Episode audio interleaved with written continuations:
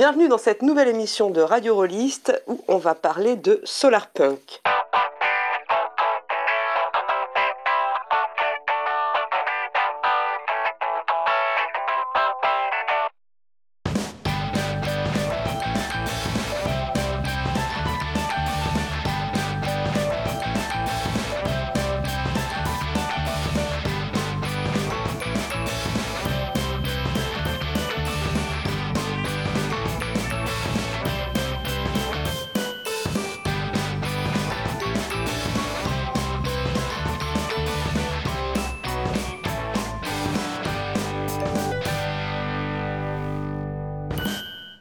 J'ai en ma compagnie Inari Bourguenolle, qui est Narrative System Designer. Tu peux nous dire un peu plus, LAL, qu'est-ce que tu entends par Narrative System Designer?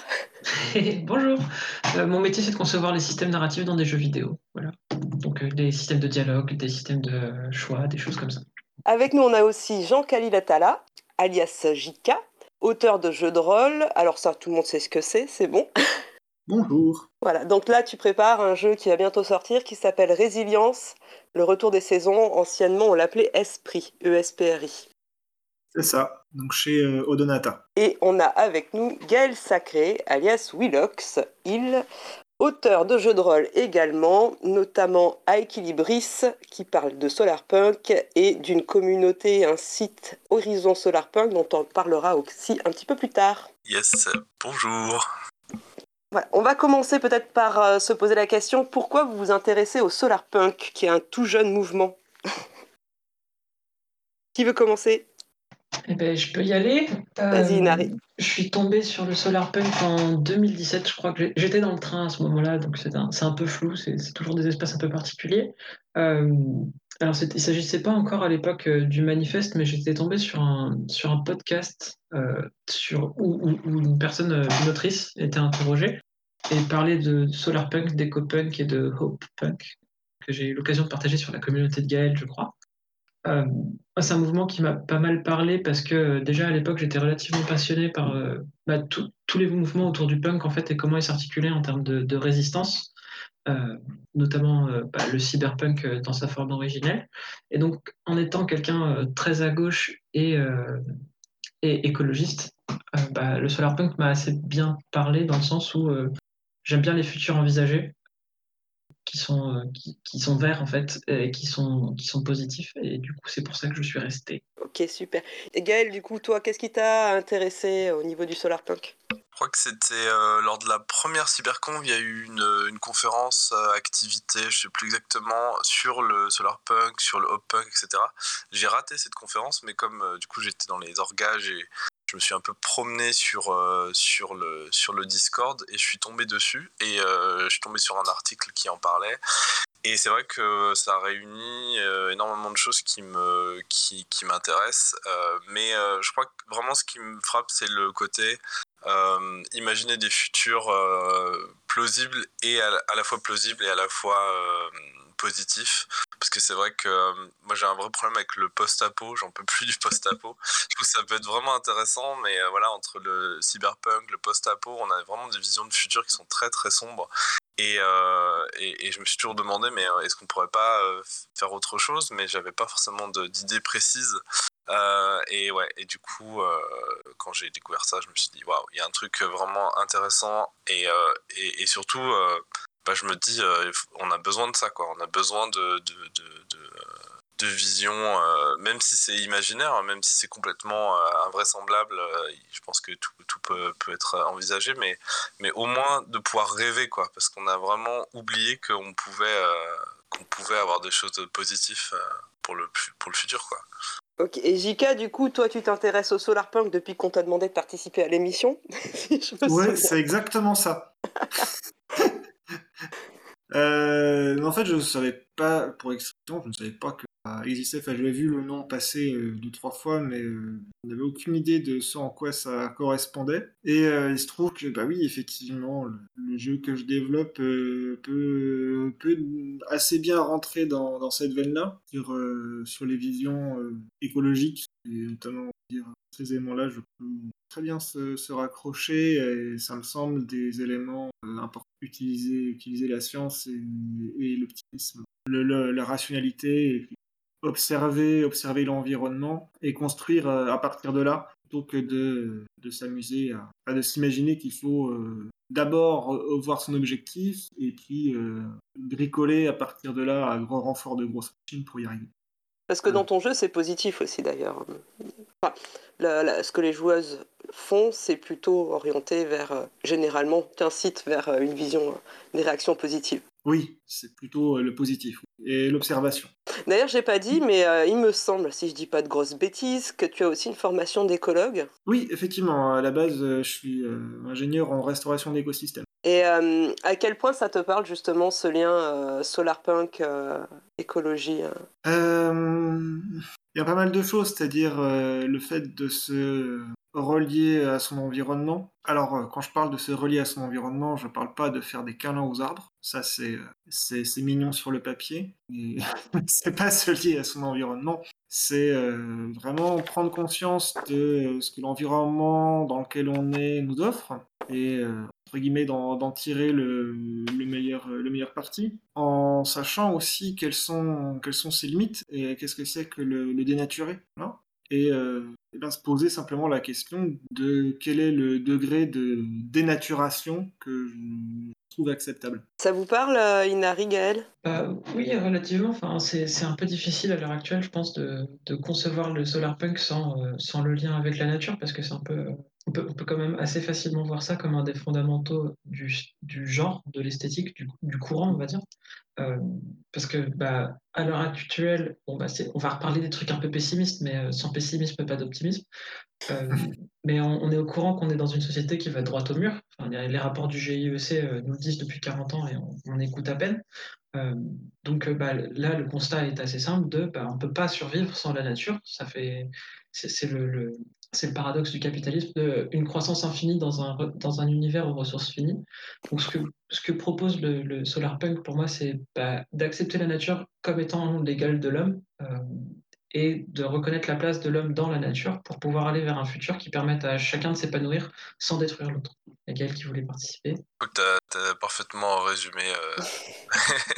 Effectivement, l'écologie, c'est vraiment une des choses qui revient régulièrement dans tout ce qui dans le mouvement solarpunk. Donc, ce rapport à l'environnement, l'harmonie, la symbiose avec la nature, c'est vraiment quelque chose d'important. Et effectivement, ça me faisait penser que aussi, souvent dans les récits qu'on voit, ou même dans les jeux de rôle que j'ai pu lire, l'ingénieur est vraiment un personnage important. Et pourquoi ? Parce qu'il va faire l'interface à la fois entre la technologie et l'écosystème, pour justement que la technologie soit implémentée de façon harmonieuse avec la nature, et pas en mode destruction ou en mode ressources illimitées comme disait Inari. Pour parler de sujets un peu d'actualité, même si l'œuvre en soi est contestable sur tout un tas de sujets, dans Dune, il y a Liad Khan, du coup l'écologue de la planète Arrakis, qui représente bien l'archétype en fait de cette personne qui a compris qu'il y a quelque chose de plus grand que la croissance infinie, et qui change en fait, qui passe du côté des Fremen, et dont l'allégeance a bougé en fait au fur et à mesure du temps qu'elle a passé sur la planète. Mais si je devais en revenir aussi dans des trucs un peu modernes, mon premier vrai contact, je pense, ça a été Final Fantasy VII, qui, même s'il est très cyberpunk dans son ensemble, a une espèce d'enclave solarpunk qui s'appelle le Canyon Cosmo, où en fait on est effectivement sur des gens qui essaient de vivre en harmonie avec leur nature. Enfin, ils vivent sur une espèce de rocher et en mode troglodyte, mais aussi avec quelques structures supplémentaires, et ils font de l'observation naturelle, de la compréhension des environnements et des choses comme ça. Et je pense que c'est important d'avoir des représentations et d'avoir conscience de ces représentations. Parce que même si le mouvement, en fait, on en entend parler beaucoup ces 2, 3, 4 dernières années, en fait, il est plus ancien que ça, même si on ne l'avait pas forcément formalisé. Du coup, Gaël, je crois que tu nous avais préparé un petit bout d'historique pour qu'on commence un petit peu à présenter le mouvement aux gens qui ne connaissent pas. Oui, en effet. Alors, ce qu'il faut dire, c'est que le solarpunk, c'est un mouvement qui vient a priori, en tout cas, des infos qu'on a, du web, c'est-à-dire c'est pas un collectif par exemple d'auteurs ou d'autrices ou d'activistes qui sont posés en disant ah on va créer un mouvement, c'est plutôt plein de gens partout sur la planète finalement qui se posent la question et tiens et si on pouvait imaginer des futurs différents à base d'écologie, de technologie, etc. et qui posent les bases au fur et à mesure de ce que devient et la manière dont évolue parce qu'il n'est pas figé donc le mouvement Solarpunk. Alors, on a une trace du 27 mai 2008 d'abord d'un article qui s'appelle, enfin qu'on peut traduire du steampunk au solarpunk. Donc ça c'est un truc qui revient souvent, le solarpunk se définit d'abord par les autres mouvements punk en contradiction avec souvent le cyberpunk et le steampunk. Et donc voilà, on a cet article-là qui cite le mot solarpunk.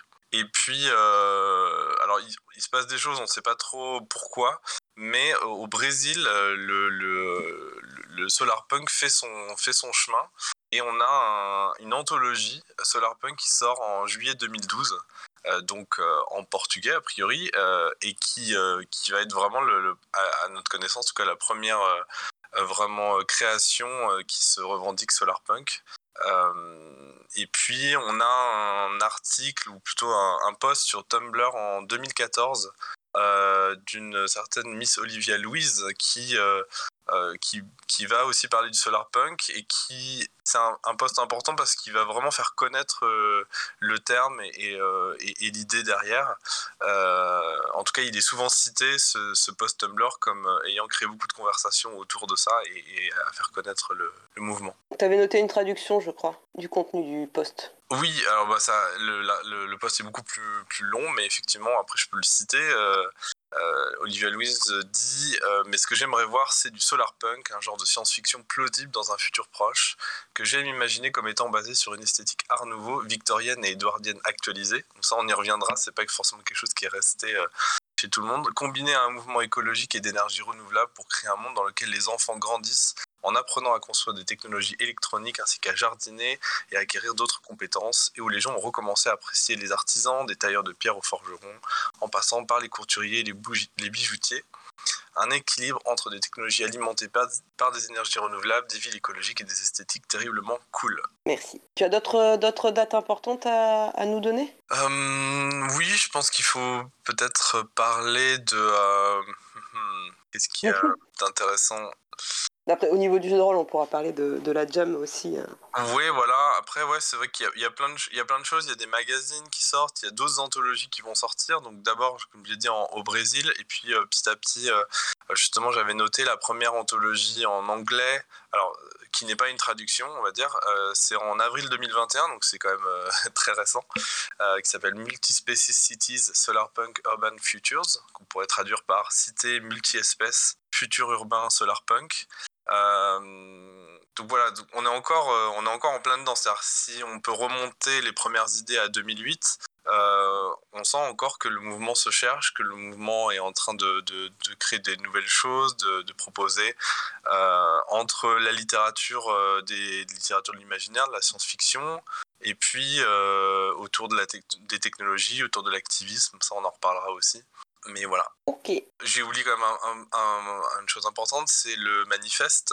Donc il y a un manifeste qui est sorti, alors qui a été publié en octobre 2019 en anglais et en espagnol à ce moment-là par un collectif qui s'appelle Regenerative Design. Et c'est vrai que c'est un manifeste qui est souvent cité parce qu'il a beaucoup, enfin on va dire ce qu'il met en avant et souvent ce qu'on retrouve ensuite dans beaucoup de choses. Donc il est discutable, il n'est pas forcément parfait, mais c'est vrai qu'il pose un jalon aussi sur ce qu'est le solarpunk pour beaucoup de monde. Il a été traduit par Mathieu C, ce qui m'a fait beaucoup rire en français. Oui, c'est le doppelganger de Mathieu. De Mathieu. On a déjà Mathieu A aussi qui se bat.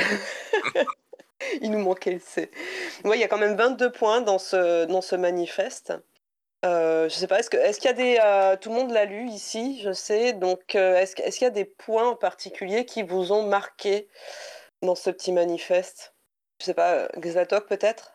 Les éléments qui ont marqué, donc le point 16, inclut toutes les cultures, religions, aptitudes, sexe, genre et identité sexuelle. Il semble une position importante quand on veut parler de futur, notamment de futur à base de communauté. Il y a deux points sur lesquels il faut quand même penser quand on imagine un futur optimiste, écologique, à base de communauté, tout ça. Le premier, c'est qu'il ne faut pas faire de l'écologie de salon. Définis-nous l'écologie de salon, s'il te plaît. Pensez que l'écologie, c'est poser des cabanes à insectes, planter des plantes sur son balcon, et que voilà, dès qu'il y a du gazon et que c'est vert, c'est mignon, et que voilà, il n'y a que les oiseaux et les plantes et les fleurs qui comptent. Voilà, non, l'écologie, c'est dégueulasse, de base. Et puis, la nature, pas le mot nature, parce que ça l'oppose à l'humain. Or, l'humain en fait partie, toujours à mes élèves. Vous mangez, vous dormez, vous chiez, vous baisez, vous reproduisez, vous faites partie de la nature. Il n'y a aucun problème à ça, il ne faut pas vous opposer à ça. On pense à oublier que la nature, c'est aussi... l'environnement non humain, c'est aussi quelque chose de dangereux, problématique. Il y a des maladies, il y a des poisons, il y a des... Déjà, il faut prendre ça en compte.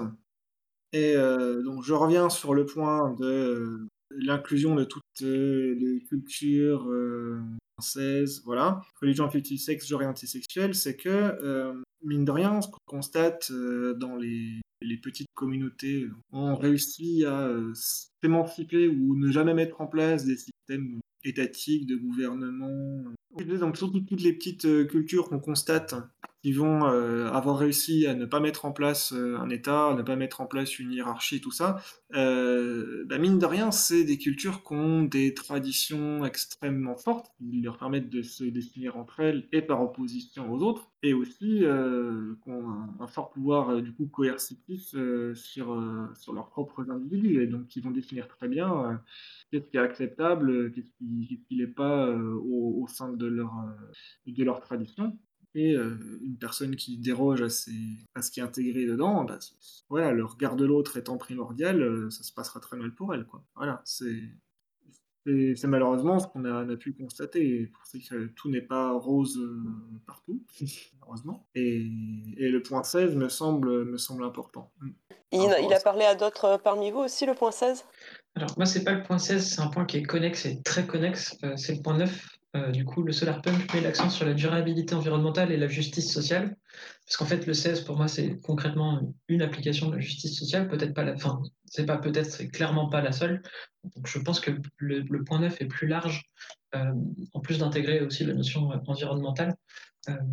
Pour moi, c'est ultra important parce que, bah, comme je le mentionnais plus tôt, je suis assez à gauche et écolo. Et en fait, bah, le mouvement qui me parle le plus, et comme on dit avec Gaël, on y revient souvent quand on parle de Solarpunk, bah, c'est l'écologie sociale et le municipalisme libertaire.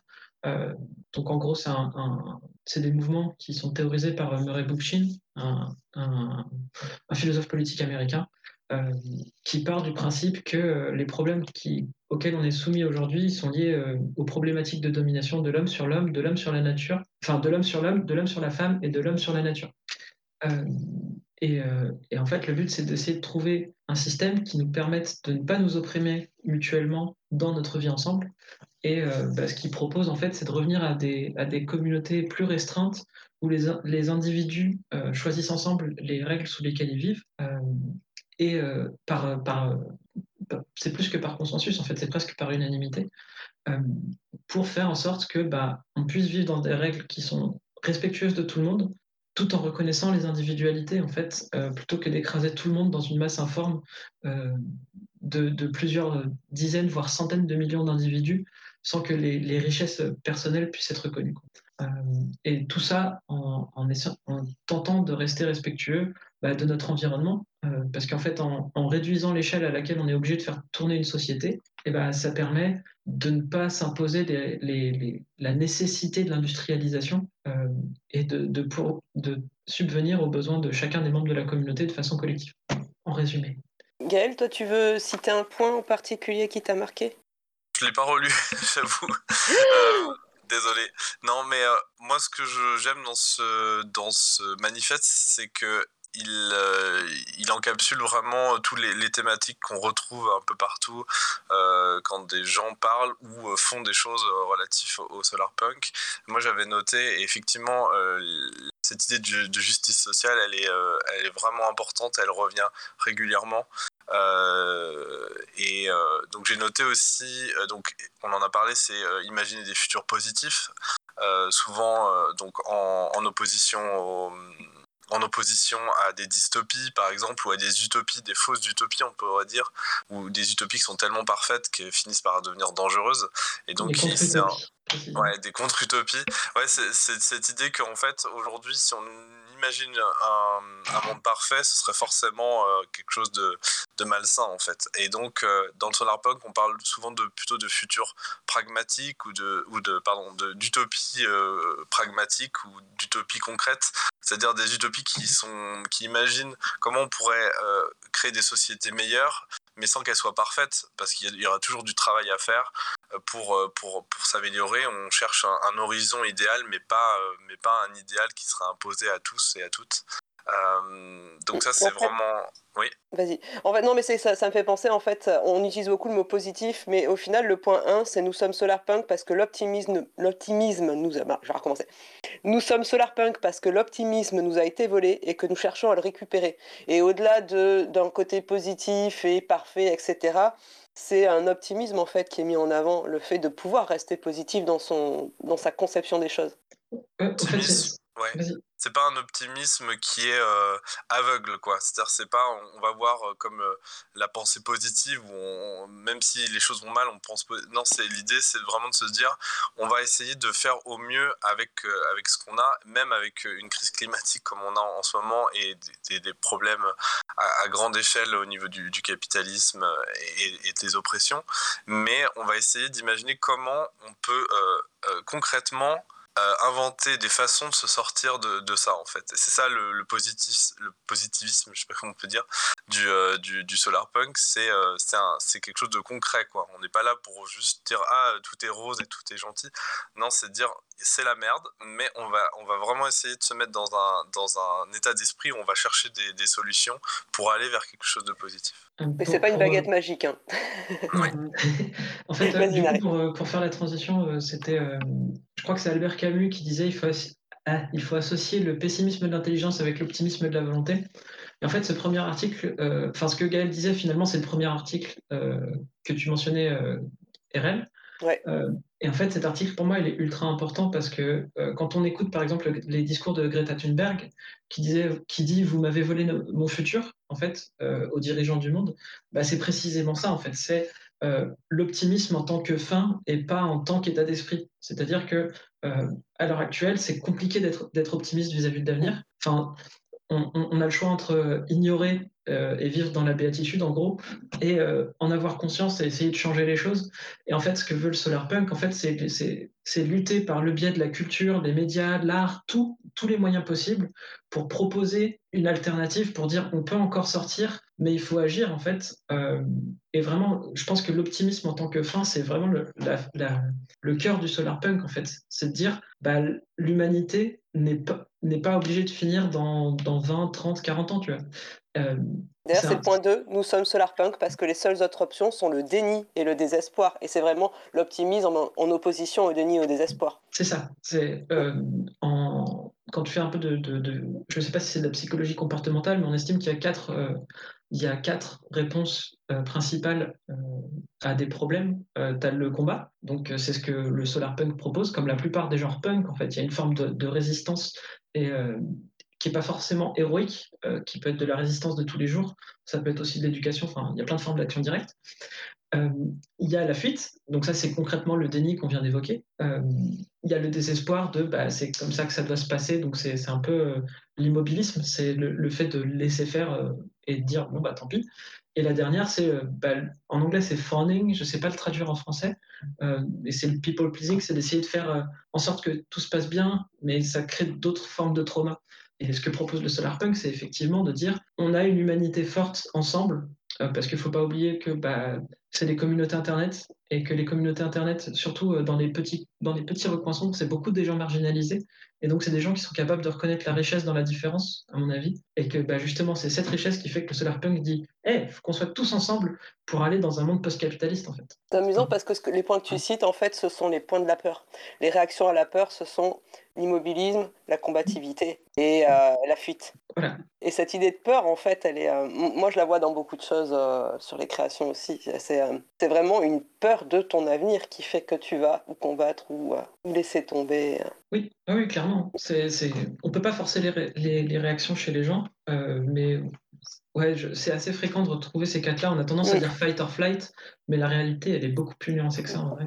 Et d'ailleurs, pour enchaîner sur ce point, parce que c'est également dans le manifeste et parce que en psychologie, ça fait partie des éléments de sortie de la réaction fight, freeze, flee. Et faune, il ne faut pas oublier le faune, il existe. Le faune, alors je ne l'ai jamais entendu, comment tu l'écris ? F-A-W-N, c'est le fait de... Bah, en fait, tu fais tout pour satisfaire l'agresseur. La flatterie. Ouais, c'est pas la flatterie, mais c'est l'écrasement du soi, en fait. Ouais, okay. Bref, oui, ce qu'un psychologue m'avait expliqué sur la sortie de ces quatre réactions, donc c'était justement d'utiliser la compassion. En fait, c'est une réaction en rupture avec ces autres-là, et qui permet en fait de se mettre à la place du truc qui te fait mal, et donc à partir de là, de prendre une voie différente. Et c'est le point 17. Est-ce qu'il y a un autre point qui vous semble hyper important à évoquer ? Parce que c'est vrai qu'on s'est dit, voilà, le manifeste étant assez long, on vous mettra le lien pour que vous puissiez aller le lire tranquillement dans votre coin. Il y a quand même, moi j'ai 3 pages là, en imprimé. Donc on n'allait pas vous bourrer le crâne là. Est-ce qu'il y a quand même un point qui vous semble indispensable à évoquer avant qu'on passe à la suite ? Ouais, dans ce que j'avais noté, il y a aussi... il y a vraiment le côté technologique, ça correspondrait peut-être au point 20, même si je pense que ça revient à d'autres moments. Il y a vraiment une emphase sur la technologie dans le solarpunk qu'on ne retrouve pas moins en tout cas dans d'anciens mouvements des années 60 où on parle d'éco-punk ou de retour à la nature ou ce genre de choses. Dans le solarpunk, on intègre vraiment la technologie comme quelque chose qui peut être positif, comme quelque chose qui peut servir justement à construire un futur dans lequel on est en symbiose avec notre environnement, avec la nature dont on fait partie. Et donc il y a tout un trip, je le disais tout à l'heure, autour de l'ingénieur, autour de nouvelles technologies, et donc évidemment avec le solar, le côté soleil qui est à la fois le côté positif, lumineux, mais aussi le côté énergie renouvelable avec les panneaux. Ouais. Chez moi, ça fait pas mal écho au point 11 aussi, qui dit que notre avenir suppose la réutilisation de ce que nous possédons déjà, si nécessaire sa transformation pour lui donner une autre utilisation. Je ne sais pas si à toi, tu trouves aussi que justement cette idée, les panneaux solaires et utiliser les matériaux ou utiliser les sources naturelles, quoi. On va dire, parce qu'en fait, dans la façon dont est envisagée la technologie dans le solarpunk, on n'est pas dans une technologie... qui va être la high-tech comme on a aujourd'hui, où peu importe les matériaux qu'on utilise, on va faire l'objet le plus efficient possible. On parle plutôt de low-tech, c'est-à-dire d'une technologie qui va peut-être utiliser moins de ressources et qui va rendre quand même service à la communauté. Donc effectivement, le fait de se réapproprier des anciennes technologies ou des anciennes infrastructures, c'est vraiment au cœur de l'idée du solarpunk, parce qu'effectivement, si on sort de cette société carbonée, quoi, eh bien, on va se retrouver avec tout un tas de restes en fait de cette civilisation, et eh bien, on va devoir. Ça serait mieux de la réutiliser plutôt que de reprendre des schémas où on va reconstruire de zéro, quoi. Alors, pour nuancer peut-être un peu ton propos là, Gaël, pour moi, je n'irai pas jusqu'à dire que c'est au cœur du solarpunk le côté réutilisation. On en avait parlé, pour moi, ce côté un peu circulaire, il relève plutôt de l'éco-punk maintenant. Néanmoins, bah, je pense que si on devait résumer le solarpunk, c'est un futur possible où les technologies sont au service des différentes communautés humaines et naturelles, de sorte qu'on a un peu... on parle de la diversité, on parle de la nature, on parle de la technologie, on parle du futur. S'il devait y avoir une phrase, je pense que c'est peut-être la mieux que j'ai trouvée à l'heure actuelle. Je ne dis pas que le solarpunk est nécessairement high-tech, Je pense qu'il est dans un espèce d'entre-deux de s'il faut de l'innovation pour résoudre des problèmes, c'est pas grave, mais ça veut pas dire qu'on va forcément aller vers le primitivisme qui est présent dans certains milieux anarchistes. Tout ça pour dire que quand même il y a pas mal de choix sur les propositions. Je sais que le côté technologique ça plaît beaucoup à Gaël, mais voilà, si les créateurs s'intéressent un petit peu au mouvement, ils auront vraiment du choix sur les angles qui pourraient les intéresser pour créer des jeux, des fictions autour du solarpunk par exemple. Il y a quand même. D'ailleurs, je voulais qu'on aborde un petit peu ce point. La différence entre solarpunk, hop-punk, éco-punk, cli-fi, etc. Il y a beaucoup de genres comme ça qui ont des atomes communs et quand même des différences. C'est parce que quelqu'un se sent de parler un petit peu autour de ça. Si personne se dévoue, je veux bien le faire, mais si d'autres personnes veulent... Vas-y, je t'en prie. Ouais, du coup, si on devait le résumer, le solarpunk, donc, il tire vraiment parti d'utiliser l'énergie solaire en tant que ressource initialement. Ça s'est étendu aux énergies renouvelables et des choses plus lofi si besoin. Mais s'il a ce nom à la base, c'est parce que du cyberpunk a émergé le steampunk, donc avec la vapeur comme moteur, en gros, de société, alors que le cyberpunk, c'était la technologie. Et de tout ça, on a eu plein de petits courants comme le dieselpunk, le biopunk et des choses comme ça. Et donc, solarpunk a émergé en tant que nom parce qu'on utilisait l'énergie solaire. Néanmoins, il y a eu tous ces genres périphériques et il y en a beaucoup, en fait. C'est toute une richesse qu'il ne faut pas hésiter à aller chercher, qui ont popé. Donc, on a l'éco-punk qui est plutôt basé sur une culture de la réutilisation et de... Voilà, c'est une forme de post-capitalisme qui n'est pas encore aussi dramatique que peut l'être le post-apocalyptique, mais qui va proposer justement comment on peut transformer notre société par rapport à ce qu'on a déjà et comment on va tourner autour de ça. Vous m'interrompez si vous estimez que je me plante, hein, je n'ai pas de problème avec le fait d'être interrompu. Mais le mot post-capitalisme revient dans énormément de créations. J'essaierai de faire un petit tour tout à l'heure de jeu. Post-capitaliste, c'est un mot qui revient beaucoup. Ensuite, on va avoir le hop-punk. Tout ce que je dis là, c'est un peu la façon dont moi je les perçois. Je ne suis pas l'experte non plus. Mais le hop-punk, je le perçois comme des enclaves positives dans des sociétés qui autour ne le sont pas nécessairement. Typiquement, ça peut être... une personne qui entretient son jardin dans une société ultra cyberpunk et qui en fait entretient sa petite communauté à cet endroit-là comme une forme de résistance en fait au pessimisme ambiant, alors que le solarpunk pour moi il est beaucoup plus globalisé, c'est des communautés qui interagissent entre elles. Là on est vraiment dans un groupe marginal positif dans une société qui ne l'est pas. Dans les autres genres qu'on pourrait mettre après. Alors la cli-fi, je la connais pas trop, je suppose que c'est de la science-fiction centrée sur le changement climatique. Voilà, climate fiction, en fait. Un genre que j'ai tendance à beaucoup lier au solarpunk, c'est l'afrofuturisme, qui propose des futurs potentiellement lointains, potentiellement proches, où alors j'ai pas envie de mal me prononcer parce que je suis pas experte sur le sujet, mais... les cultures africaines sont venues sur le devant de la scène, ou revenues, parce qu'il y a quand même eu pas mal d'empires en Afrique, ils sont revenus sur la scène et du coup ont proposé des modèles de société un peu différents. Dans les jeux vidéo récemment, on a eu des choses comme We Are The Caretakers, qui a aussi sorti un supplément... Il y a eu un autre crowdfunding, par un jeu dont j'ai oublié le nom, mais qui a sorti un supplément pour Donjons & Dragons 5e édition en même temps. Donc c'est un genre qui est aussi dans une bonne lancée, surtout avec des œuvres comme Wakanda. Wakanda, c'est Black Panther, le film. Oui. Je regarde pas les Marvel, du coup, je sais pas. Oui, c'est le film de Black Panther. Ok, avec Wakanda dans Black Panther, du coup, qui a relancé un peu cette initiative. Après, voilà, je ne sais pas s'il y a beaucoup d'autres genres qu'on doit redéfinir en périphérie, mais en fait, il y a une vraie volonté dans le conscient collectif, et même dans l'inconscient quelque part, hein, de réappropriation du futur par les individus, je pense. Et ça se manifeste du coup par l'écriture, la création en général, parce que c'est comme ça que les humains fonctionnent.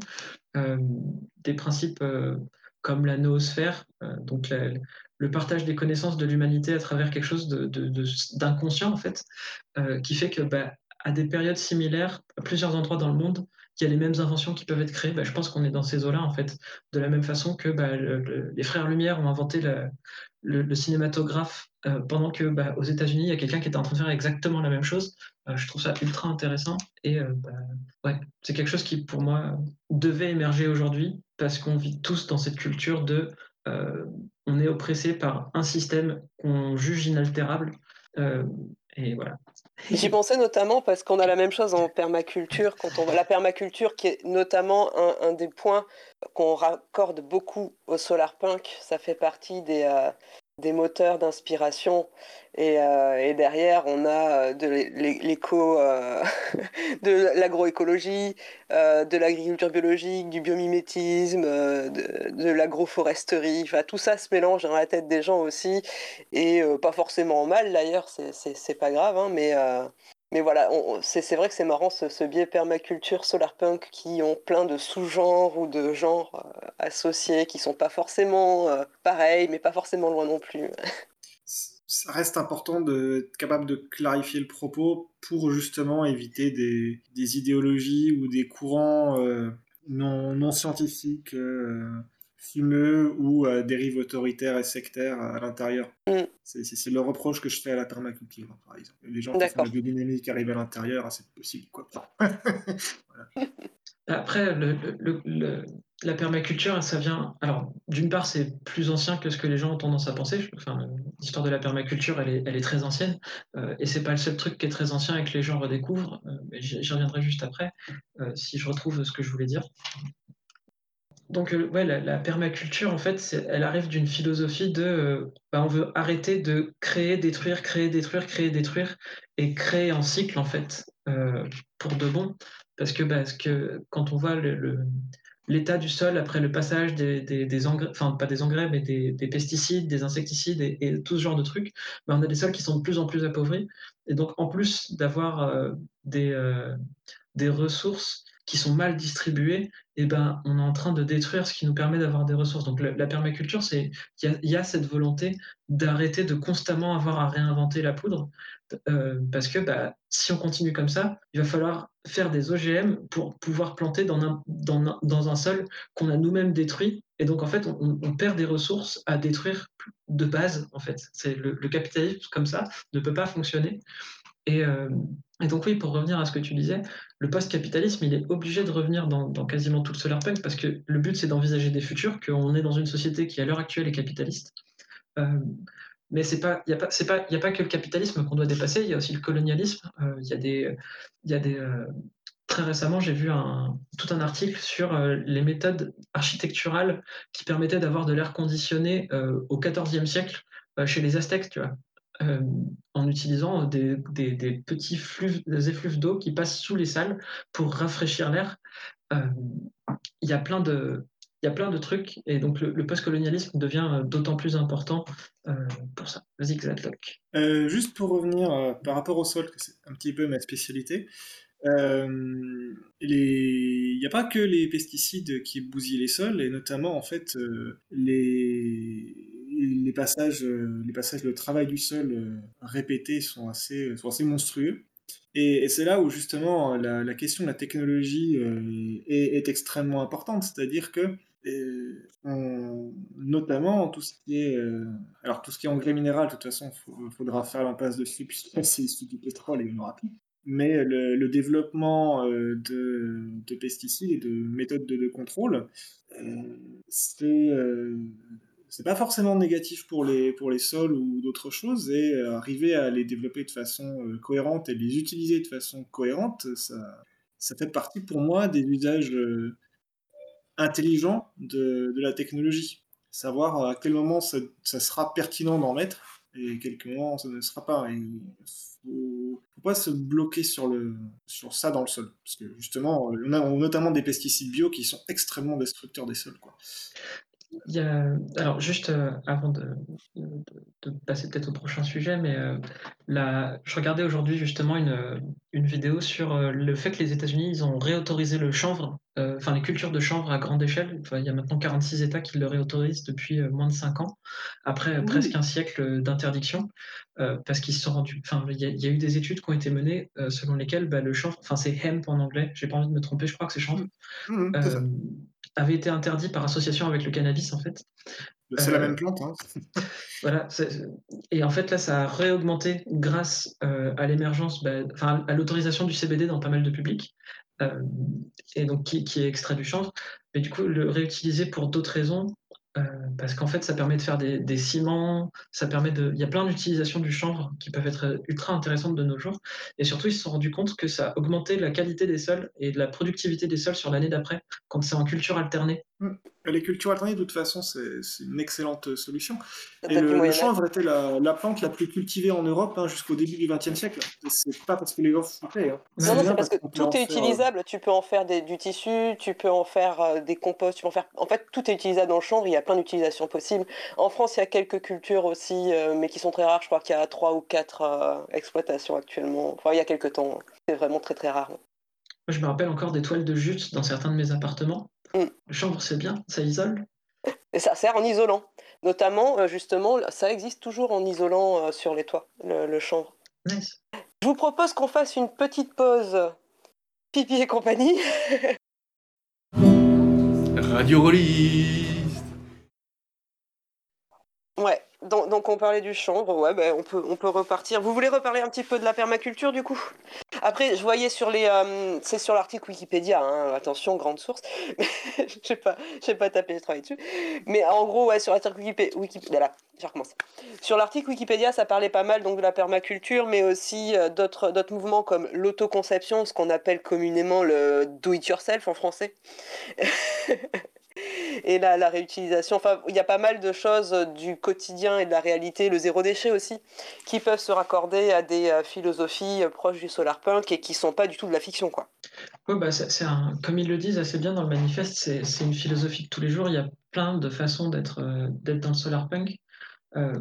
Et ça peut être aussi bien sur une échelle individuelle que sur une échelle plus collective. Alors, j'essaie de retrouver l'article, cette partie en même temps qu'on en parle, mais dans le manifeste, le numéro 8 dit que le solarpunk traite d'ingéniosité, de générativité, d'indépendance et de communauté, en fait.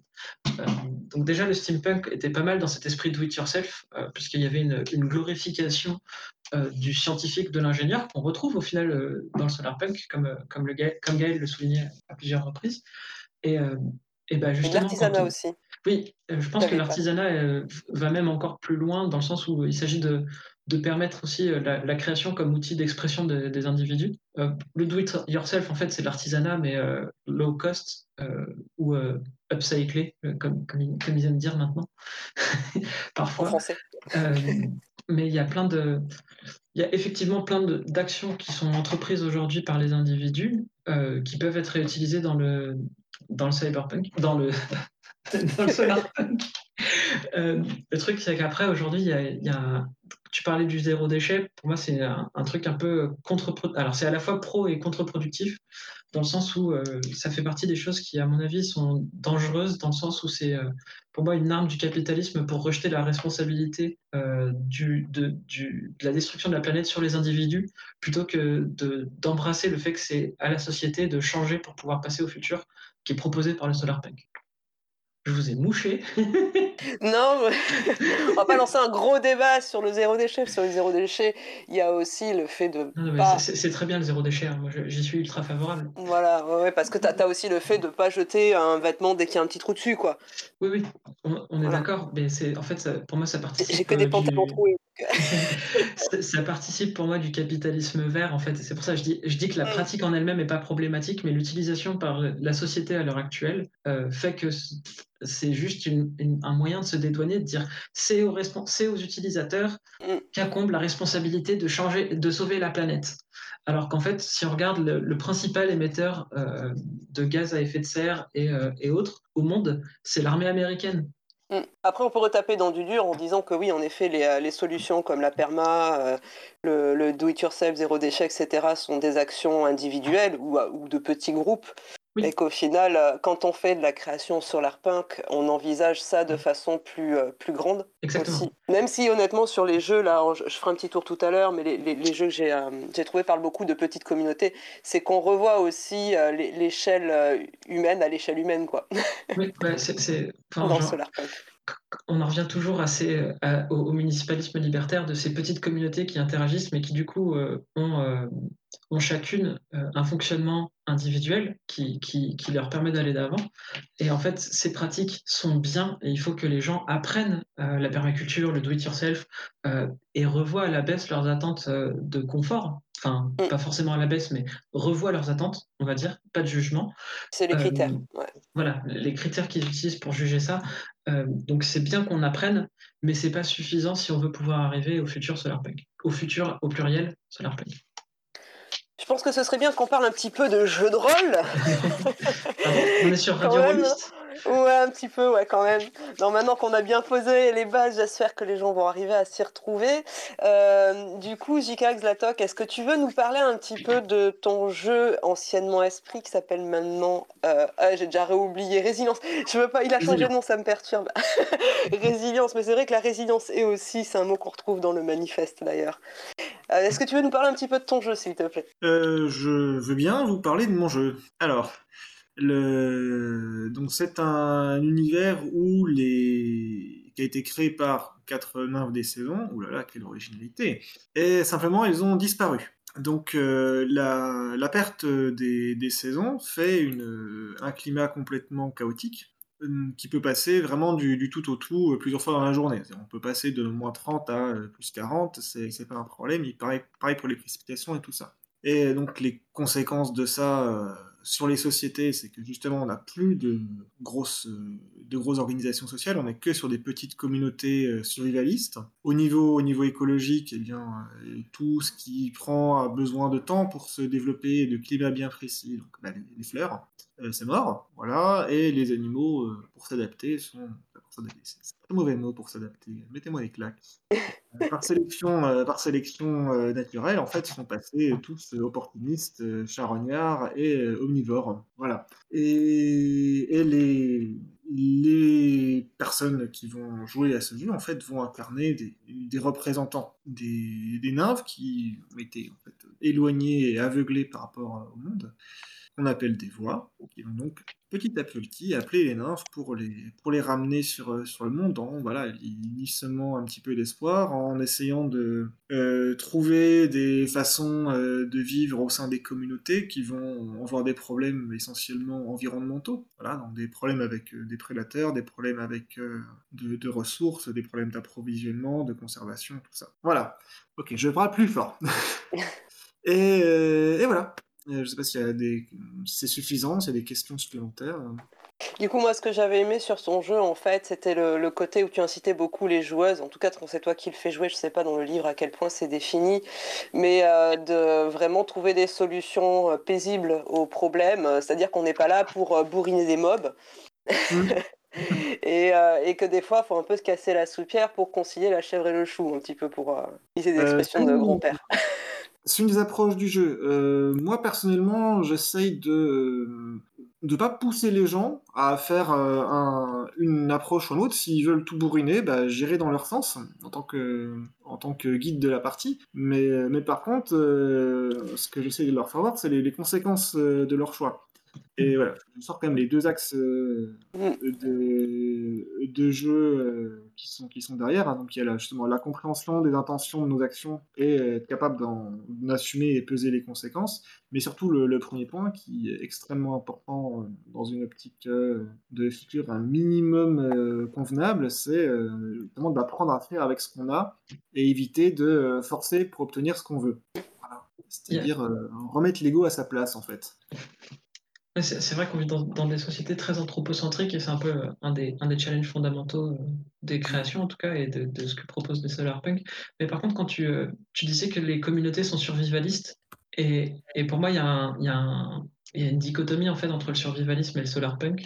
dans le sens où, pour moi, le survivalisme est la capacité à une communauté à survivre à un environnement hostile. Et en fait, pour moi, le solarpunk propose un environnement qui ne soit pas hostile, fondamentalement. Donc pour moi, le solarpunk, il se rapprocherait plus de Prosopopée, de Frédéric Sintès, mais dans un setting un peu plus futuriste, tu vois. Alors après, Xlatoy, quand tu as écrit son jeu, ne connaissait pas le solarpunk. Donc c'est juste que j'ai trouvé des échos sur la partie qu'on avait faite, et qu'en plus, il est écologue, donc je me dis, c'est une super personne. Oui, non, je ne dis pas le contraire. C'est juste, comme il disait, si on a des questions, je pose la question de... En quoi tu penses que ton jeu est solarpunk? Puisqu'en fait, il y a du grain un peu plus subtil. C'est juste ça. Je trouve aussi le côté de responsabiliser moralement les joueurs sur leurs choix et sur leurs actions. Pour moi, ça relève aussi un petit peu du solarpunk quand même, le fait d'avoir une responsabilité collective sur ce qu'on décide dans un cadre communautaire. Ben oui, mais c'est à lui de répondre. En fait, ce qui est intéressant avec le solarpunk, c'est que après, on peut vraiment prendre tout ce qui est fait l'essence du solarpunk. Et après, il y a plein de gens qui s'inspirent du solarpunk et qui se disent ah, moi j'adore ça. Bon, là, dans le cas de la talk, du coup, c'est pas. Ça c'était pas forcément conscient puisque ils connaissaient pas encore à ce moment-là, mais en tout cas il y a pas du tout, pour moi c'est pas du tout un problème de dire il y a vraiment des inspirations solarpunk, où on peut tirer des inspirations solarpunk de telle ou telle création, même a posteriori, c'est pas, moi, c'est pas un problème, même si je suis d'accord avec les objections d'Inari par ailleurs sur le cœur, quoi. Je suis d'accord qu'on peut rajouter des trucs a posteriori. Tout à l'heure j'ai mentionné Cosmo Canyon de Final Fantasy VII, c'est un jeu qui a 24 ans maintenant. Et moi, je trouvais que sur la partie que j'avais fait, puisque j'ai eu l'occasion de tester son jeu, il y avait quand même un côté... Alors, on avait une partie qui était hyper chill et c'était très cool, et on avait quand même un côté très positif dans la façon dont on abordait le monde qui était difficile. Et ce côté positif, c'est un mot qu'on a déjà beaucoup dit ce soir, donc me semblait important aussi. On a une nouvelle invitée qui nous rejoint. On avait déjà un super panel.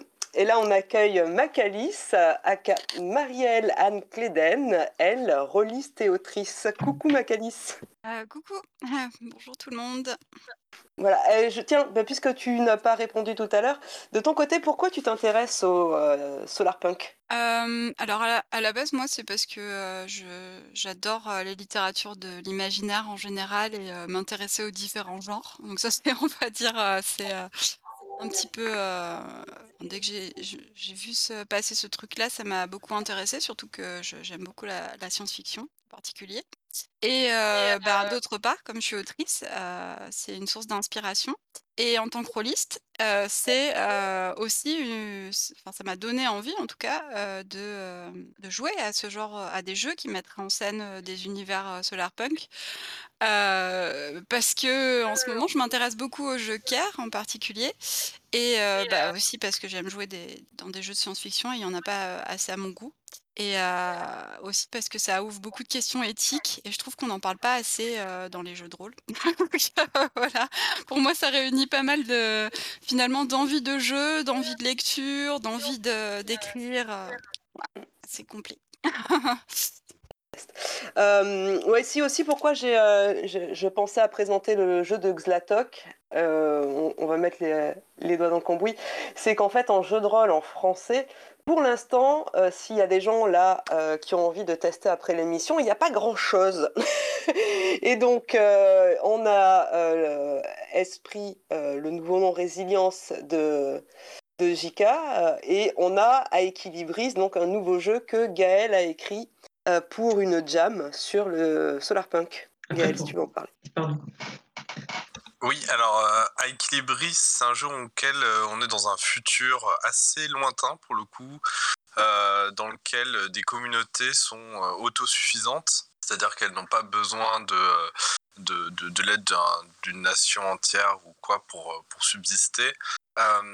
Et justement, c'est un peu au cœur de l'action des histoires qu'on va créer, puisqu'en fait, on joue des harmonistes, c'est-à-dire des personnes qui sont chargées de rétablir l'autosuffisance de ces communautés quand elle est brisée, quand il y a un déséquilibre ou quand il y a quelque chose qui ne va pas. Et donc, ce sont des globalement ce sont des spécialistes quoi, qui se rendent dans des communautés et qui vont aider en fait, qui vont apporter des connaissances, éventuellement des technologies ou des choses qui vont permettre à la communauté de restituer cette autosuffisance, puis ils vont repartir tels qu'ils sont venus pour aller aider une autre communauté. C'est un point commun que tu as avec le jeu de Xlatok d'ailleurs, tiens. Bon, c'est quelque chose qu'on retrouve beaucoup là, sur les quelques jeux que j'ai sélectionnés en Solarpunk de la Jam. Il y a beaucoup cette idée de les joueuses sont des personnes qui viennent aider une communauté qui a des difficultés pour leur permettre de mieux vivre leur transition ou leur adaptation ou leurs difficultés. C'est peut-être un héritage du jeu de rôle traditionnel où souvent on est plutôt en nomade, on n'est pas... Il y a des jeux pour l'instant qui sont que en anglais mais dans lesquels on joue vraiment des membres de communauté et c'est aussi hyper intéressant mais c'est vrai que du coup on peut avoir cette envie de calquer un peu ce qu'on voit habituellement, c'est-à-dire des aventuriers, sauf que là au lieu des aventuriers qui vont aller tuer des mobs comme tu disais tout à l'heure, tuer des monstres et récupérer, piller des donjons etc, bah là on va jouer plutôt des personnes qui se déplacent de village en village pour aider en fait plutôt que de détruire. Après, il y a des jeux qui ne sont pas directement Solarpunk, mais qui peuvent en avoir la philosophie ou qui peuvent avoir des pas forcément des mécaniques, mais des choses qui s'en rapprochent. Et dans ça, alors attendez, parce qu'il y a Gaël qui nous appelle pour une raison. Il y a des choses qui s'en rapprochent. Donc, je pense, comme je l'évoquais un peu plus tôt, à Prosopopée de Frédéric Sintès, qui, dans certains cadres, en fait, permet de jouer du solarpunk, puisque le but, c'est de résoudre des problèmes qui existent entre la nature et les hommes. Donc, à défaut de jouer du solarpunk, ça peut être de résoudre des problèmes qui empêchent la société de devenir solarpunk. Je pense aussi à des jeux comme Kingdom, dans lequel on doit jouer une société. Une personne joue le dirigeant, une personne joue le peuple, et une personne joue, j'ai oublié le troisième rôle, mais c'est assez facile aussi de mettre en place des sociétés solarpunk et de voir comment elles peuvent évoluer dans le temps, en tant que société. Et puis, pour y revenir, donc le jeu dont j'avais oublié le nom un peu plus tôt dans le podcast, quand je parlais de l'afrofuturisme, c'est The Wagadou Chronicles, qui est donc un MMORPG, mais qui a aussi son supplément pour Donjons & Dragons 5e édition qui a été publié. C'est peut-être pas encore tout à fait parfait, mais en fait on a déjà des tools pour le faire, c'est juste que derrière il faut un peu la connaissance pour vouloir jouer du solarpunk, parce que si on ignore ce que c'est difficile de s'y mettre, pas impossible, juste difficile, et de prendre les outils appropriés. Il y a quand même un point qui me semble important à soulever, parce que justement on a dit que c'était peut-être un héritage du jeu de rôle classique, hein, de jouer des gens qui se baladent et qui vont aider dans les communautés, machin. Et notamment parce que même le Solarpunk en parle, hein, c'est éviter il faut désigner justement le décolonialisme et tout ça. Et je pense que dans des jeux qu'on veut positifs et Solarpunk, il faut absolument mettre en place des éléments qui vont éviter que les personnes jouant au jeu de rôle arrivent justement dans les communautés en mode on a la solution, vous nous écoutez, et puis quand on part, tout est bien. Amener la bonne parole, et puis le côté colonialisme, justement. Les gens des communautés sont trop stupides pour trouver des solutions par eux-mêmes, en fait. Et comme on l'évoquait déjà tout à l'heure, il y avait déjà des solutions qui existaient avant l'arrivée des colons. On parlait des Aztèques, mais il y a aussi plein de technologies qui ont été développées. Enfin, technologies. Je ne veux pas dire technologie entre guillemets dans un terme paternaliste, mais c'est vrai qu'il y a des gens qui peuvent contester l'utilisation de notre technologie là tout de suite, même si en fait on parle de techniques qui ont permis aux peuples, notamment en Afrique, en Asie, dans l'Océanie, de survivre sans les moyens modernes en fait. Et du coup, être post-capitaliste, ça implique aussi d'être post-colonial pour permettre ce genre de trucs. D'ailleurs, c'est peut-être l'occasion de parler d'un autre mouvement que j'ai repéré récemment, qui vient du Brésil, et donc il y a aussi il y a quelque chose de très intéressant aussi dans le Solarpunk, c'est ce côté multiculturel ou culturel tout court de cultures qui se disent nous on a plein de solutions aussi à proposer, on a des futurs à proposer, et donc on va en faire de la science-fiction, on va en faire de la spéculation pour parler de ces solutions et de remettre en fait leur culture au centre de ces futurs-là, et au lieu d'avoir toujours la science-fiction imaginée par des Blancs pour des Blancs, etc. Ouais, on en revient à ce qu'on mentionnait tout à l'heure de la réappropriation du futur par les communautés. Exactement. Ouais. D'ailleurs, comme on reparle un petit peu du manifeste Macalice, du coup, est-ce que toi, de ton côté, tu as un point sur le manifeste qui fait particulièrement écho chez toi? On a déjà parlé un petit peu du point 16 sur l'inclusivité, le positivisme, l'optimisme des premiers points, etc. Est-ce qu'il y en a un qui parle chez toi? Oui, bah, du coup, si vous avez parlé surtout du positif, du coup, moi, il y en a un, oui, qui m'interpelle. C'est vrai que j'ai encore de l'écho, je m'entends un peu en écho. C'est vrai. Un petit peu, c'est pas tout le temps. C'est le point 5. Le solarpunk est un mouvement autant qu'un genre. Il s'agit non seulement d'histoire, mais aussi de la manière de la rendre réelle. Et ça me parle beaucoup parce que justement sur mes réflexions sur le solarpunk, je peux pas m'empêcher en fait de me demander comment rendre ça autant en jeu qu'en écriture vraisemblable. Sachant que je suis prof de géographie à côté, d'histoire géo, donc évidemment tout ce qui est environnement et énergie, c'est des sujets qu'on étudie, qu'on aborde. Pour moi, c'est un peu compliqué, j'avoue, de dire que si le solarpunk veut construire un monde possible et donner un horizon, et voilà, en même temps, ça me semble un peu difficile sur plusieurs points. Et pour moi, il y a une tension à ce niveau-là, en fait. J'ai du mal à faire coller la fiction de ce que j'imagine du solarpunk, hein, puisque comme vous l'avez dit, et comme je l'ai entendu là encore, et comme je l'ai lu, c'était encore quelque chose en construction et il n'y a pas de canon, hein, mais voilà, j'ai du mal pour l'instant, moi, à voir ça comme vraiment un futur possible. Je le vois plutôt comme une belle fiction et voilà. Alors, pour répondre du coup un peu, parce que le but c'est quand même qu'on discute, c'est pas un truc qui est directement lié, mais je pense qu'on en est quand même assez proche, ou en tout cas dans l'idée, dans la philosophie. Encore une fois, j'en ai parlé sur la communauté fondée par Gaël. N'oubliez pas, Horizon Solarpunk. On en parle après. C'est le projet Vénus, donc qui a été créé par Jacques Fresco, donc un ingénieur designer américain qui est, je crois qu'il est décédé il n'y a pas très longtemps, ou il a pratiquement 100 ans s'il est toujours vivant, qui a eu l'occasion de travailler dans des gros milieux d'ingénierie, du bâtiment et des objets, des matériaux notamment, et qui a du coup créé le projet Vénus avec plein d'experts pour proposer une économie alternative basée sur les ressources. Et justement, en fait, ça a été entamé en tant que projet dans les années 60-70 par Jacques Fresco. Donc déjà, à cette époque, il y avait une conscience du fait que notre société n'était pas forcément dans la bonne démarche. Donc, ouais, peut-être que c'est pas un futur qui est ultra possible, enfin pas aussi positif qu'on l'attend quand on écrit des choses maintenant. Mais je pense pas que ce soit un futur qui soit inatteignable. C'est juste que la transition va être d'autant plus longue qu'on a été trop loin à l'heure actuelle. Du coup, ouais, puisque t'en parlais, c'est des sujets qu'on évoque beaucoup à travers des documentaires, des textes, etc. sur la communauté de Gaël, Horizon Solarpunk. Est-ce que tu veux nous présenter un petit peu ce que tu as créé autour de ce projet? Il y avait Macalice qui voulait répondre. Ah, pardon. Oui, du coup, je sais pas, je réponds. Vas-y, réponds. Non, mais il y a le montage, il mettra ma question après. Il y a du montage, t'inquiète. D'accord, ok. Oui, alors donc c'est super intéressant ce que tu dis, Inari. Je pense que du coup j'ai rejeté un coup d'œil à ce projet. Ça trouve un écho en moi. Alors oui, le fait par contre que tu dises que ça date des années 70, c'est que moi personnellement j'en ai jamais entendu parler. Pourtant c'est des sujets qui m'intéressent, donc peut-être pas assez apparemment, mais. Ouais, non, moi ça me semble, il y a beaucoup de choses qui me semblent difficiles déjà. Enfin, je sais pas, je prends un point précis, mais dans le solarpunk, une des inspirations visuelles, c'est de rester dans des villes et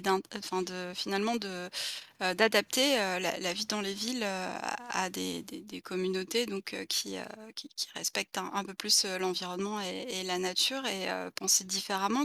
Tu parlais un petit peu, je crois, de bâtiments intelligents ou de nouvelles technologies architecturale. Moi, ça me semble difficile parce que, en fait, justement, ça demande beaucoup d'énergie. En fait, il faut alimenter les villes il faut les faire fonctionner avec de l'énergie. Et pour l'instant, les énergies renouvelables ne sont pas bien exploitées. Par les humains, par nous, et on continue d'investir sur d'autres énergies, alors qu'on a des énergies très puissantes, notamment l'énergie hydraulique, notamment l'énergie marémotrice. Et le souci, c'est que comme on n'a pas beaucoup de recherches là-dessus, ce sont encore des recherches qui sont confidentielles, et quand elles sont utilisées et mises en pratique, eh bien, en fait, elles sont très très chères, elles sont accessibles qu'à des pays très riches ou à des personnes, des entreprises très riches. Et moi, c'est un souci. Enfin, c'est un vrai problème pour moi dans le solarpunk, cette tension en fait entre ah oui, on va créer des belles énergies, enfin ou des belles, pardon, des beaux bâtiments ou des belles villes qui utilisent des énergies renouvelables, mais sauf qu'il faut des moyens en fait pour les convertir ces énergies et ça coûte cher. Ça demande beaucoup de recherche, beaucoup d'innovation, beaucoup de financement. Et pour moi, ça ne colle pas avec des communautés finalement qui vivent dans un monde post-capitaliste, en fait. Enfin, voilà. Le problème, c'est que cette transition, elle est compliquée à cause du capitalisme en lui-même, en fait, puisqu'il y a la compétition qui est là en permanence, et que dans une culture de l'open source, ça irait peut-être mieux. Je laisse Xalatok enchaîner parce qu'il est plus... Monsieur l'écologue, s'il te plaît. N'exagérons pas. Mais oui, par rapport à ce que dit Macalice, je pense qu'elle a une très bonne objection, c'est-à-dire que on a un problème avec l'énergie, que c'est ce que Jean-Covici essaie de nous rabâcher depuis des années. Il va falloir, même si on veut répartir également les ressources et l'énergie actuelle utilisées, ça veut dire baisser nos niveaux d'exigence et de consommation d'énergie. Et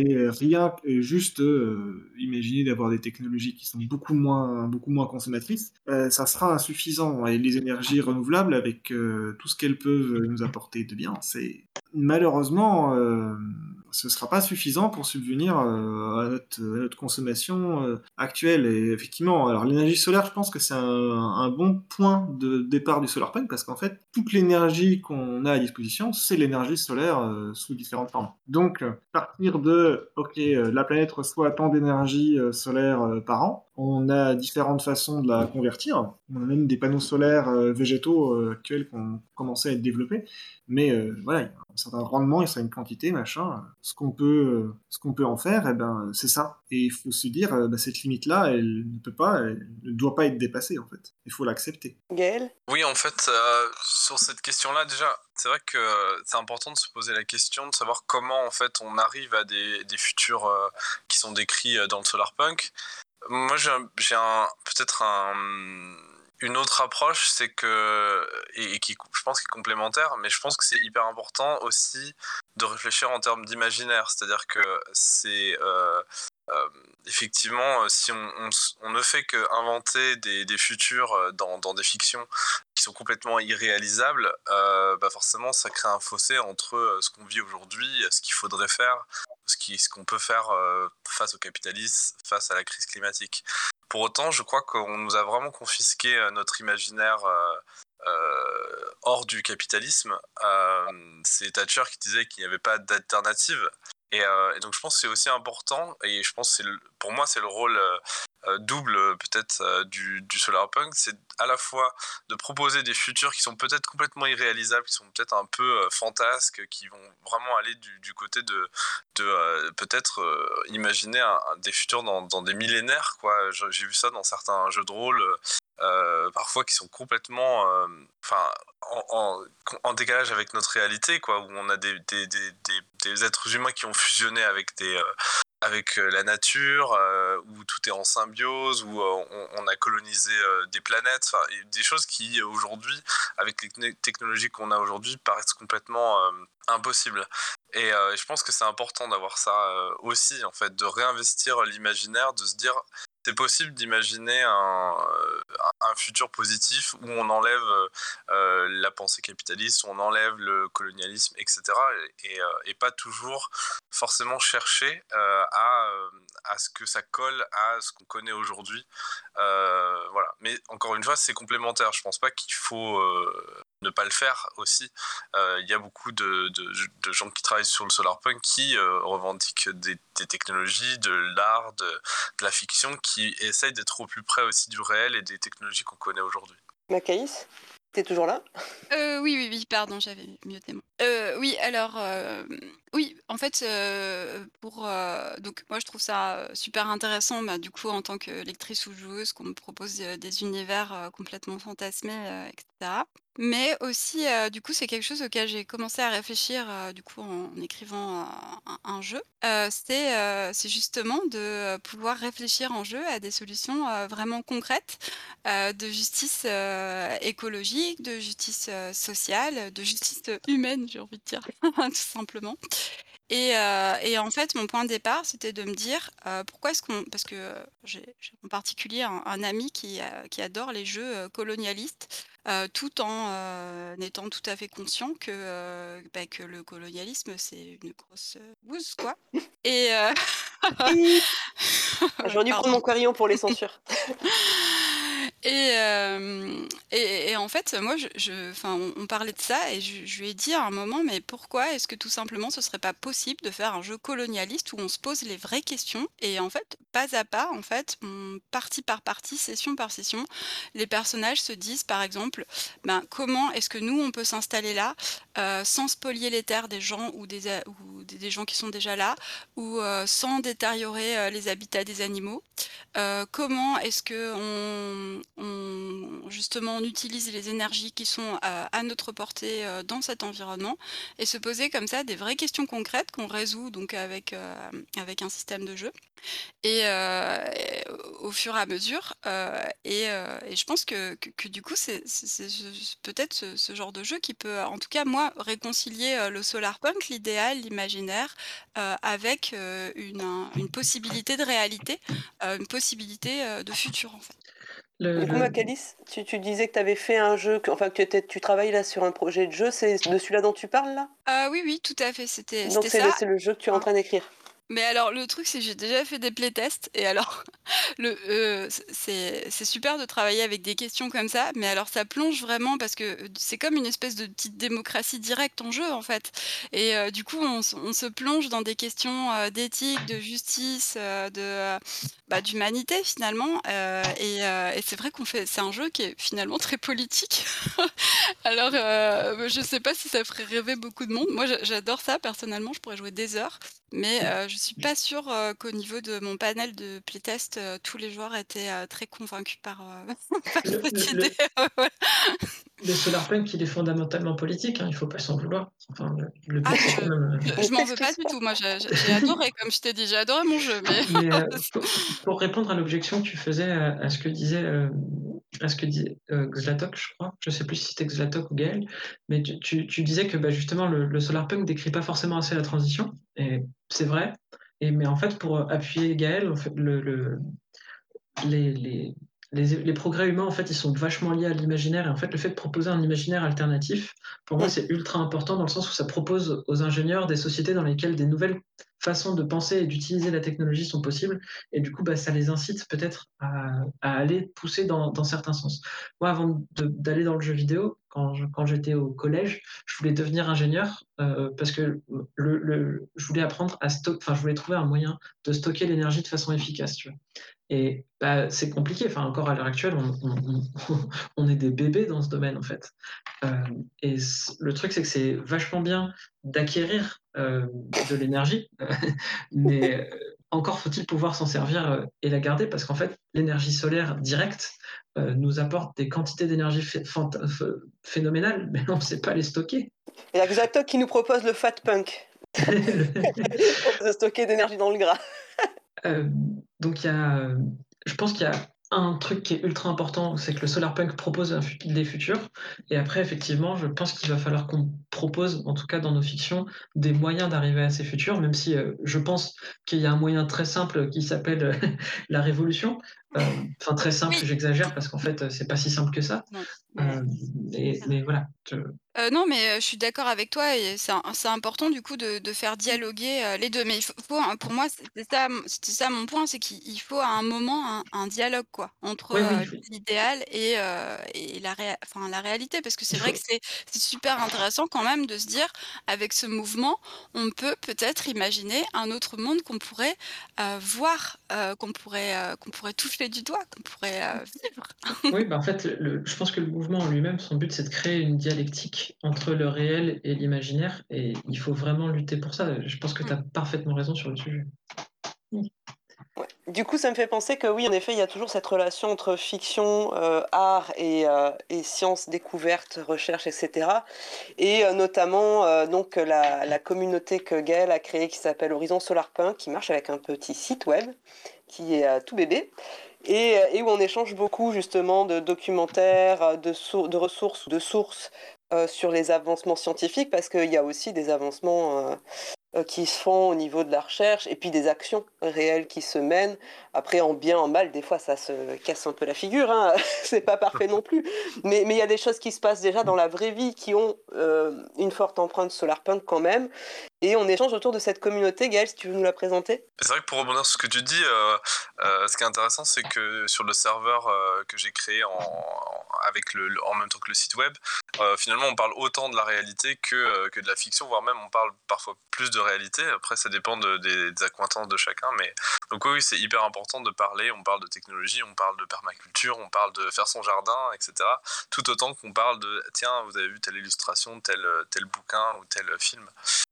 Donc Horizon Solarpunk, c'était ma volonté de partager en fait cette découverte, parce que le Solarpunk en France, quand j'ai commencé à taper Solarpunk tout bêtement sur Google, à chercher des ressources, etc., tout était quasiment en anglais. Il y a quelques articles, quelques trucs en français, mais globalement, on ne trouve pas grand-chose. Donc je me suis dit, ce serait vraiment cool d'initier ça, de lancer le mouvement un peu plus en France. Et donc j'ai créé le site donc Horizon Solarpunk, qui est une sorte de présentation du mouvement en même temps qu'un blog dans lequel pour le moment j'écris des articles, et j'espère d'autres nous rejoindront pour en écrire. J'aimerais vraiment que ce soit quelque chose de collectif. Et donc j'ai créé en même temps le serveur Discord pour qu'on puisse discuter de tout ça. Et pour l'instant, on est une petite poignée de personnes et c'est hyper intéressant. Et j'espère qu'à l'avenir, il y aura de plus en plus de monde pour qu'on puisse échanger et puis monter des projets pour faire connaître tout ça. Ouais, c'est vrai que là, je regardais un petit peu donc en jeu. C'est pour ça aussi que c'était important pour moi que vous soyez là, J.K., Macalice, Xlat, Gaël. Du coup, quand Macalice aura sorti son jeu, sors-le ton jeu, on s'en fiche. Mais c'est que sinon, après, les propositions qu'on va pouvoir donner aux auditoristes, c'est essentiellement en anglais, quoi. Donc, pour les personnes qui ne parlent pas anglais, ça va être un frein et c'est un petit peu dommage. Alors après, à voir, est-ce qu'il peut y avoir... Il y a pas mal de productions qui ont été faites en Creative Commons, des âmes volontaires pour faire de la traduction. Moi, j'avais sélectionné trois jeux qui m'avaient parlé au cours de la jam. Oui, tu veux dire quelque chose avant ? Non, je vais demander dans son sens. Ça serait bien, effectivement, qu'on ait des traductions. J'espère qu'on pourra monter ça, ouais. Donc moi, de mon côté, j'ai sélectionné trois jeux de la jam à laquelle tu avais participé, du coup, Gaël. Tu avais participé en anglais, d'ailleurs, je crois. Oui, c'est ça, avec Aequilibris. Ouais. Petit vilain. Et il y en a un qui s'appelle « As we build a new world ». C'est un solo game qui parle de communauté dans un monde post-capitaliste. Le mot va beaucoup revenir. Celui-là, c'est un jeu qui est plutôt orienté stratégie. Il y a une petite map en X-Card à construire au fur et à mesure du jeu. Voilà, avec de la gestion de ressources, etc. J'avoue que j'ai vraiment juste feuilleté, j'ai pas eu l'occasion de les tester, mais c'est ceux qui m'avaient, moi en tout cas, séduite dans l'idée. The Transition Year, qui parle donc d'une... Alors c'est un map drawing game, donc on va dessiner une carte dans un futur, des futurs, c'est au pluriel post-capitaliste. C'est une version réimaginée de The Quiet Year. Je ne sais pas si quelques-uns parmi vous connaissent ce jeu. Oui, moi je connais, ouais. J'ai toujours eu envie d'y jouer. Voilà, bah c'est du coup une réadaptation en fait. Donc on va jouer avec un deck de cartes traditionnel. On va jouer une communauté dans une transition. Ce jeu-là a un côté un petit peu moins gai. J'ai trouvé, il propose énormément de... Donc les cartes, quand on tire les cartes, beaucoup de catastrophes et de trucs qui se passent mal. Voilà, mais ça dépend des goûts aussi de chacun, chacune. Tu veux rebondir sur ce jeu-là, Macalice ? C'est surtout ce que je voulais rebondir, c'était sur un des aspects du jeu, en fait, le fait qu'on vive dans une communauté. Et au début, quand je pensais, je réfléchissais au Solarpunk et il y avait quelque chose qui me chiffonnait. C'était justement comment on crée des tensions dans un futur imaginaire, un futur possible où tout est censé aller vers le bien et vers le mieux, en fait. Et c'est vrai qu'à partir du moment où on a une communauté qui réfléchit et où on a un fonctionnement démocratique et des gens qui sont de toute façon des humains avec des égos qui se heurtent, c'est vrai qu'on a quand même des tensions et des problématiques. Même si on peut partir sur des jokers, il y a ça. Donc voilà, c'est juste une petite remarque. Il y a ça, mais il y a aussi toutes les parties climatiques et épuisement des ressources qui sont mises en avant dans ce jeu-là. Tu veux faire un projet, mais pouf, t'as pas assez de ressources, ton projet échoue. T'as monté un projet, mais boum, il y a une tempête, ton projet il est allé par terre. Parce qu'on a quand même tout cassé le climat et que ça va pas se réparer comme ça. On est vraiment dans le transition year, donc un moment entre deux où il va forcément, à cette transition, on imagine avoir beaucoup de difficultés. J'ai partagé un petit documentaire justement sur ton groupe, Gaël, il y a pas longtemps, un tout petit état en Inde qui a fait une transition vers l'agriculture biologique à 100% et les premières années ont été très difficiles. C'est vrai. Donc voilà, c'est une autre façon de l'aborder. Et un dernier qui me plaît plus, moi, qui s'appelle Roots and Flowers. Alors, j'ai pas dit Transition Year, ça se joue entre 2-4 joueurs, 2-4 joueuses. Roots and Flowers, du coup, qui est un petit jeu aussi qui est en Creative Commons. Donc, s'il y a des gens motivés pour le traduire, qui propose beaucoup d'outils de sécurité émotionnelle et de systèmes tirés d'autres jeux, dont Wonder Home. J'avais déjà parlé sur Radio Rollist. Pour ceux qui connaissent, c'est un hack de Lasers and Feelings de John Harper, si je me souviens bien. Roots and Flowers ? Ouais. Ok. J'ai dû rater ça. Alors c'est vrai que j'ai vraiment feuilleté. Où là, on est des personnes un petit peu dans l'esprit de vos jeux qui vient aider une communauté qui a des difficultés ou qui est une personne qui est là pour aider sa communauté. Et qui est quand même un peu plus positif que le jeu précédent. Il y a un peu de magie dedans, voilà. Alors, c'est moins réaliste. Alors, la magie, ça peut être aussi la magie des plantes qui te guérissent, hein. Pas à prendre forcément dans le sens où on va lancer des sorts, etc. Celui-là me séduisait plus, moi. On se joue avec un D6, si je me souviens bien, et il faut 2-3 joueurs, je crois, 2-3 joueuses. Oh mais voilà, minimum 3 joueuses, dont une facilitatrice. Voilà, je sais pas si toi, Gaël, t'avais repéré sur la jam à laquelle t'avais participé d'autres jeux que tu aimerais... Après, voilà, si tout le monde a vu, ou même des jeux vidéo, hein, proposer des références. J'ai déjà donné tout ce que j'avais à donner. Dans les derniers trucs, non, mais dans les derniers trucs, il y a pas mal de choses qui sont sur Itch.io, je pense. J'ai pas nécessairement les noms en tête, même si... Bon, après, il y a des jeux qui avaient tenté un peu des approches, même s'il y en a certaines qui étaient très maladroites. Je pense notamment à nos 2070 qui proposaient de jouer une faction plus centrée sur la nature. Donc, tu avais des moins grosses rentabilités, mais tu avais un impact qui était moindre sur l'environnement par rapport aux gros capitalistes. Mais voilà, c'était un peu maladroit. Et puis, on reste, mine de rien, sur du capitalisme vert, même si l'idée initiale, je pense, était de tendre vers des futurs positifs. Dans l'ensemble, ouais, y a la production Solarpunk, elle est encore assez jeune dans le jeu vidéo. Donc je sais qu'il y a des projets en cours dans certaines entreprises dont je ne peux pas trop mentionner les noms. Mais en tout cas, pour ce qui va être à grande échelle, ça ne va pas arriver tout de suite. Néanmoins, si on se balade sur Itch.io, je pense que ça va être possible, en tout cas, de trouver des choses relativement proches, si pas aujourd'hui, au moins dans quelques mois. Gaël ? Oui, de mon côté, alors c'est vrai que ces derniers temps, je me suis beaucoup concentré sur le mouvement Solarpunk en général, et donc j'ai pas trop regardé en détail ce qui se faisait au niveau jeu de rôle.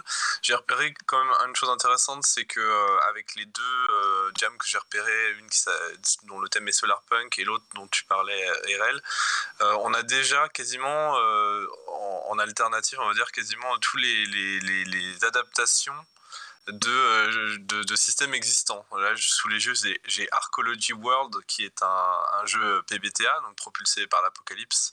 On a, je parlais de Lasers and Feelings, qui a été beaucoup hacké aussi. Là, tu parlais de Quieteer. J'ai vu aussi passer du FKR. Alors, je ne sais pas si vous en avez parlé à Rollist, sur Radio Rollist, mais voilà. Bon, et donc, c'est intéressant de voir déjà que on trouve déjà beaucoup d'adaptations de systèmes existants pour ceux qui auraient peur de se dire non seulement c'est le Solarpunk, c'est un mouvement que je ne connais pas, et en plus, il va falloir que j'apprenne des règles que je ne connais pas. Donc voilà, ça c'est déjà un point, on va dire, positif, même si j'espère qu'à terme on verra de plus en plus de jeux avec des systèmes vraiment dédiés, parce que je pense que c'est un genre qui se prêterait justement à créer des mécaniques qui sont liées à la philosophie qu'elle porte, quoi. Donc ouais, j'ai repéré à Arcology World, donc ce PBTA où on joue une communauté, je pourrais pas en dire plus parce que j'ai vraiment parcouru le jeu tout à l'heure.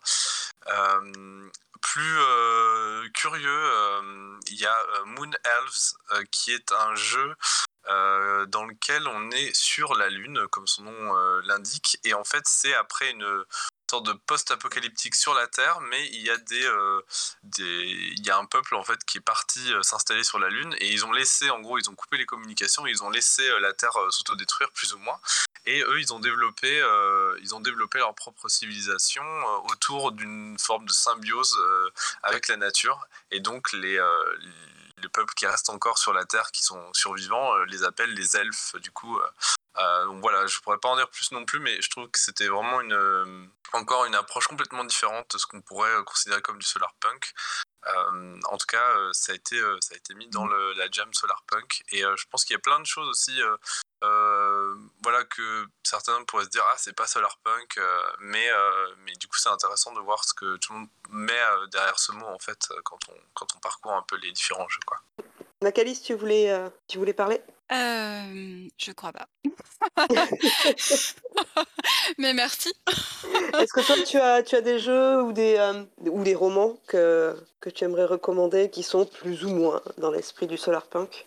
Je regardais un petit peu justement dans les derniers jeux auxquels j'avais joué, et je pensais à un petit jeu. Alors bon, c'est des jeux à la Animal Crossing qui ont l'air tout mignons comme ça, mais qui en fait sont ultra capitalistes, hein, faut pas se mentir. Moi j'adore ça, mais voilà, hein, c'est quand même une grosse économie, et on peut rien avoir sans monnaie quelle qu'elle soit. Voilà, il y a un petit jeu, alors je pense pas qu'il a été écrit spécifiquement dans l'esprit Solarpunk, mais c'est vrai que moi je trouve qu'il y a un écho, ça s'appelle Cozy Grove en fait, et donc on est un petit scout, une petite scout qui débarque sur une île qui est hantée par des esprits, et en fait justement j'y pensais, je trouvais ça drôle pendant que vous discutiez de ça, c'est... les petits esprits, d'une manière ou d'une autre, en fait, étaient tous partie prenante dans une certaine forme de capitalisme, de course à la production, de course à la performance, etc. Et donc, il faut les aider un petit peu à réparer leur histoire. Puis bon, on aménage aussi l'île, et du coup, on découvre les ressources de l'île, mais bon, ça c'est, enfin, je veux dire, ça n'a rien de trop de Solarpunk.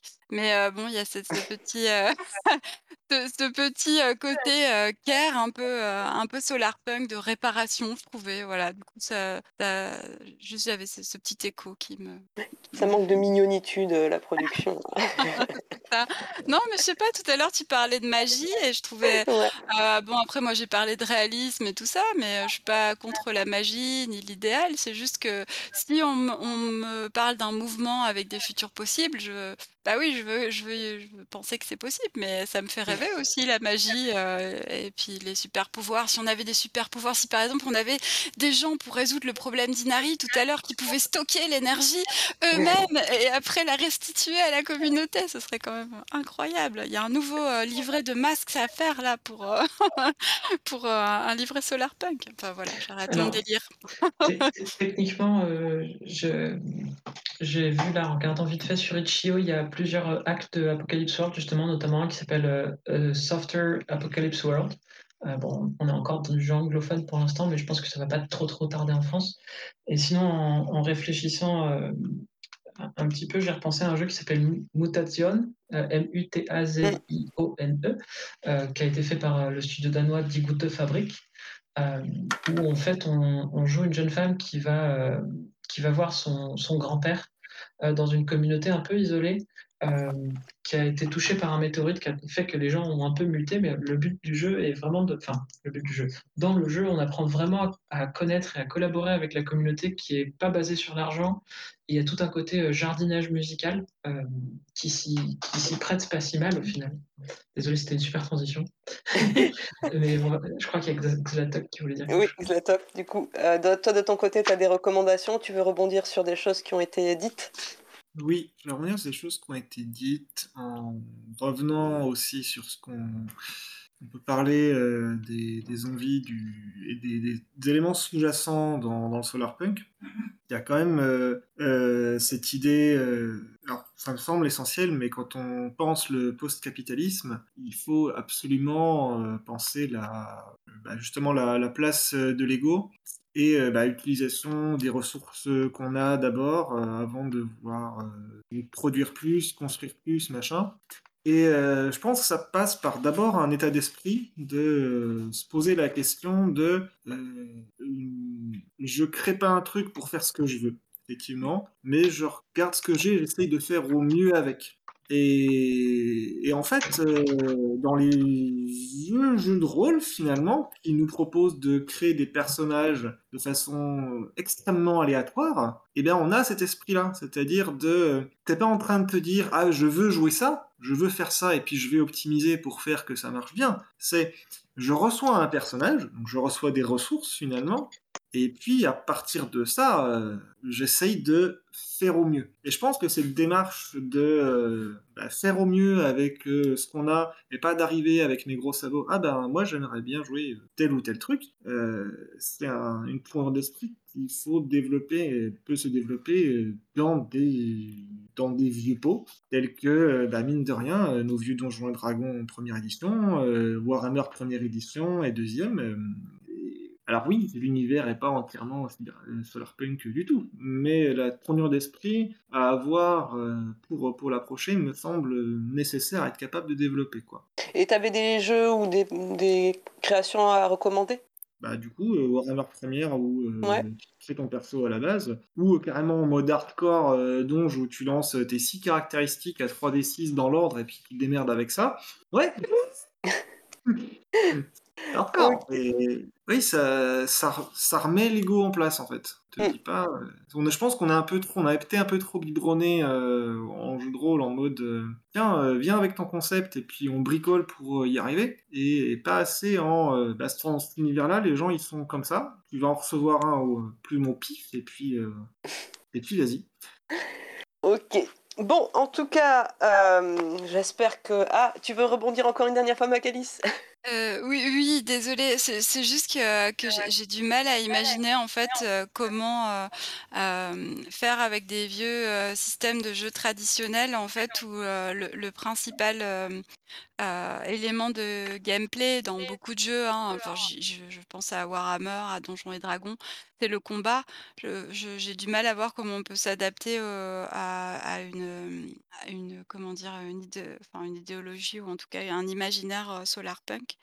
Mais voilà, pourquoi pas. Après, je trouve ça intéressant l'idée, on fait avec ce qu'on a, mais je trouve ça aussi intéressant l'idée, on invente des nouveaux game design pour justement jouer du solarpunk Solarpunk.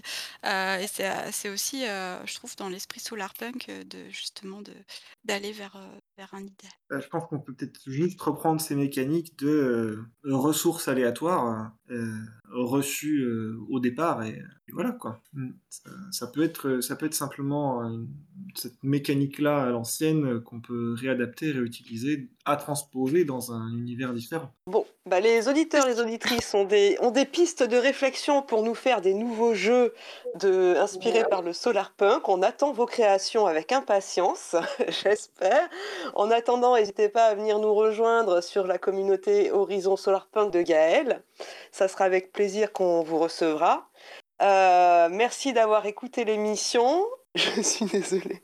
Un petit lien.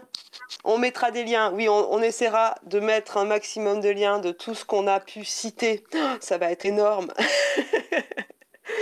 En dessous de l'audio, dans l'article. Voilà. Et on vous attend vraiment avec impatience. Vos créations, vos participations et votre bonne humeur sur la commu. À très bientôt. Merci à tout le monde d'être venu et d'avoir participé à cette émission. À bientôt, merci. Merci. Salut, à bientôt.